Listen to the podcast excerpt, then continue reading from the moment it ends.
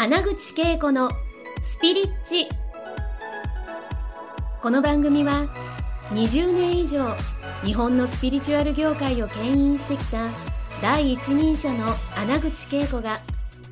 第一線で活躍する人たちとの対話を通してその成功のもとにあるそれがスピリチュアルを解き明かしてお届けします。スピリチュアルを生活に取り入れて豊かに幸せになるためのスピリチュアルラジオ番組です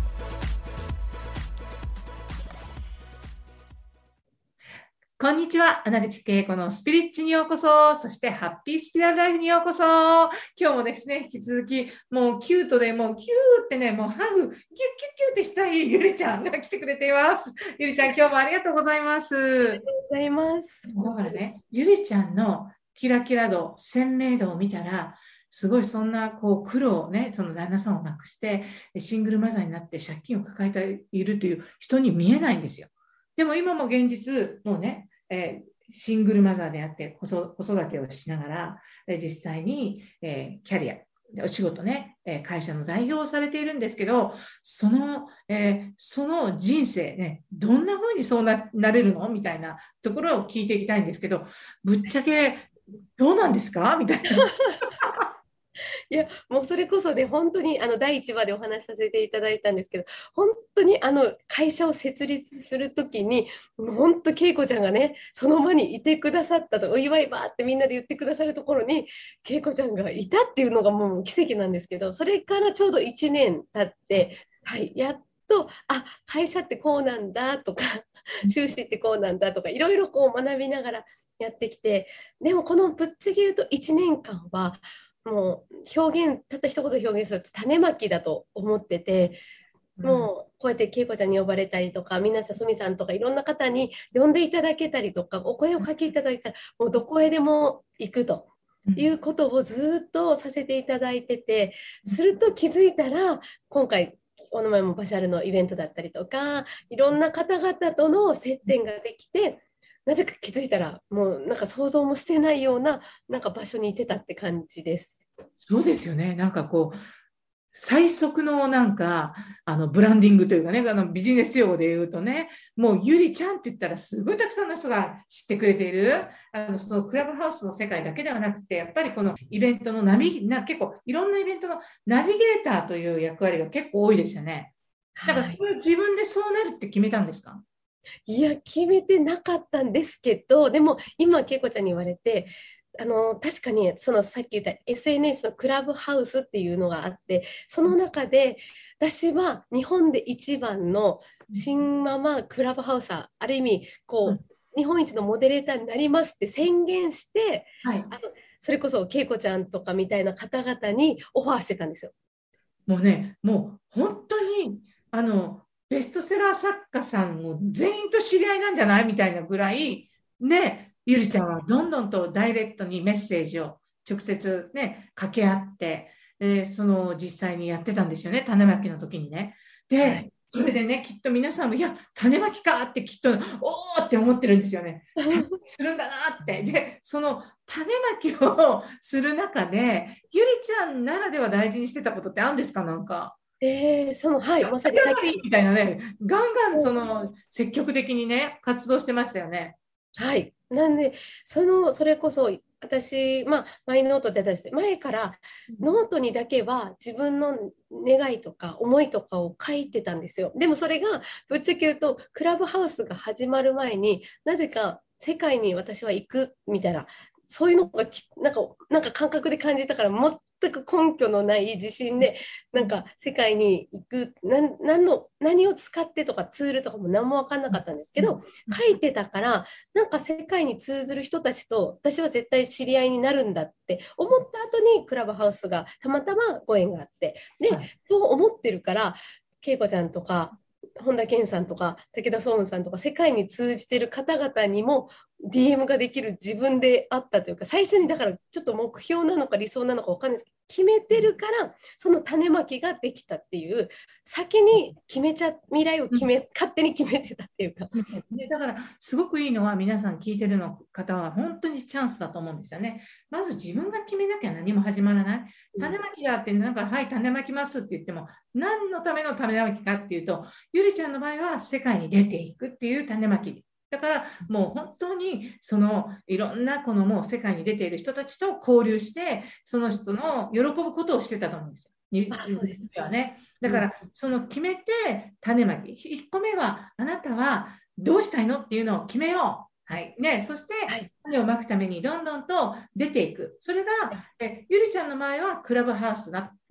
ご縁があった。で、あなたの場合はもしかしたら Facebook だったり、Instagram だったり、TikTok であったりとか、YouTube かもしれないし、そういう形ではなくても、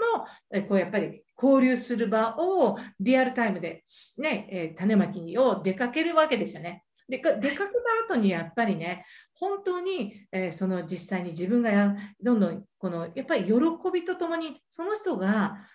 何て言うかな私にオファーゆりちゃんしてきてくれた時に感じさせてくれた波動があるんですよ。うん、何ですか？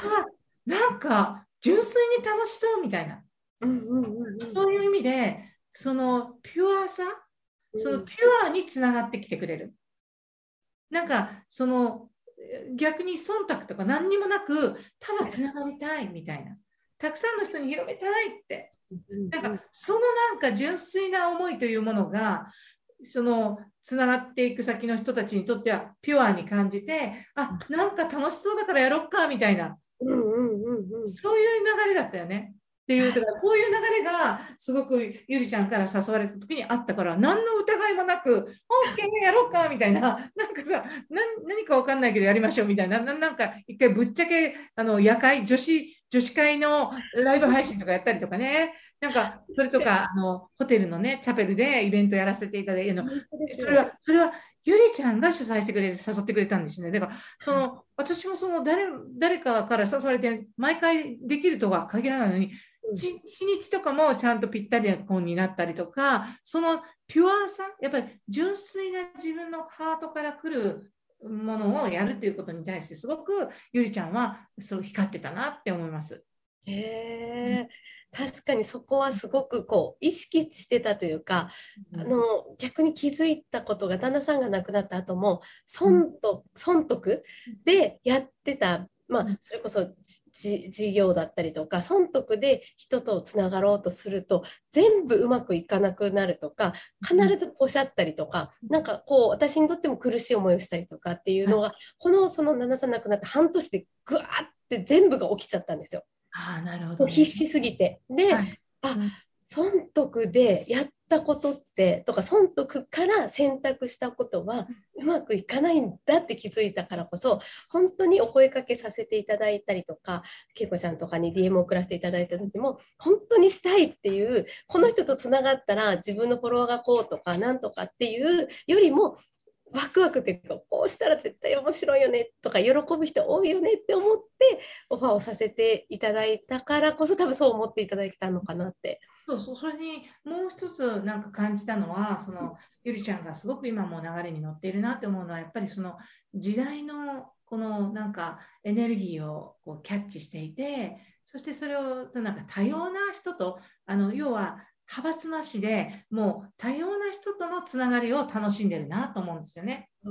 でそしてもう一つ感じるのはその人たちとつながる時にもちろんレスペクトをしながらだけどすごく純粋に好奇心を持ってなんかモデレーターとして質問を投げかけている。うん、それもすごい、えー、ピュアなところからのなんか質問だしそういう状態が今のゆりちゃんはすごく作ってるなって今聞いてて思いましたね。えー、ありがとうございます。嬉しい。いや、夢みたいです。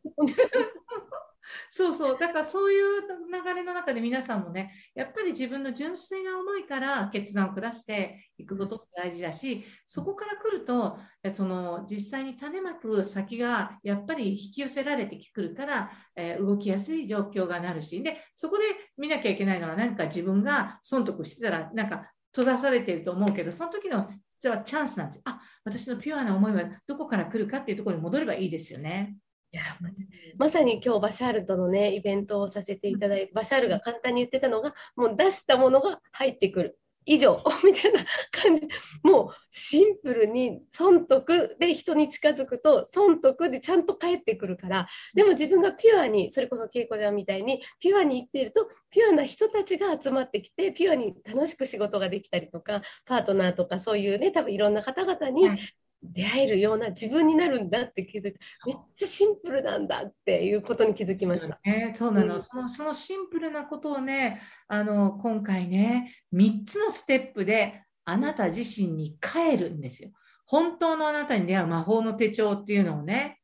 出されていて、これね、この魔法の手帳はおそらく、えー、ゆりちゃんが自分が使ってて、こんなのがあったらいいっていうのをね、圧縮して作ってくれたと思うんですよね。はい、ぜひ皆さんね、この3つのステップ、ぜひね、これ、マイノート自分、自分の人生をですね、本当にどんどんと進化させ、本当に願いが叶うのは自分がこのピュアな本当の自分に戻ってくるから、戻っているからそうなると思うんですよね。で、次回はですね、ゆりちゃんに聞いちゃうかなって思うことがありまして、やっぱりこのノートのなんか、要は、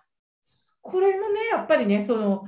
初のある意味で、えー、新刊というかね、はい、プロジェクトじゃないですか。これも叶っちゃったというね、確かにですね、その出せないと思うんですよ。だけど、そのその流れに乗った感覚というものをなんかゆりちゃんから聞いてそしてこの、えー、マイノートの話を聞いていきたいかなと思うんですね。はい、ありがとうございます。お願いします。で、次回もぜひね、教えてほしいかなと思います、そのあたりを。なんかね、はい、ときめき、ときめきを感じます。はい、なので皆さんもこうやってデビューして1年ちょっとでこうやって本当に自分が世に出したいものを出し、えご縁をつなげたいもの全部ほぼつないだかなと思いますで。これからもまだどんどんつながっていってると思うんですよね。というわけでですね、今日のスピリッチ、えー、ゆりちゃんにお越しいただきました。また来週月曜日もゆりちゃんにこのマイノートとそのね、何とも言えないこのもう私ワクワクを信じて生きるゆりちゃんの姿は好きだしゆりちゃんがなぜこのこの、えー、書物ですねで要はノートなんですけどねもうすごいねなんか自分に出会うためにゆりちゃんが使ってたもののノウハウが全部圧縮されてここに溜まってるのかなと思うんですよね。なのでそのあたりを聞いていきたいと思います。なので来週もお越しくださいね。穴口恵子のスピリッツでした。ありがとうございます。ゆりちゃんありがとう。ありがとうございます。今回の放送はいかがでしたか？穴口恵子に聞いてみたいことや感想がありましたら、ぜひ公式ホームページよりお送りください。www.keikoanaguchi.com またはインターネットで穴口恵子と検索ください。それでは次回もお楽しみに。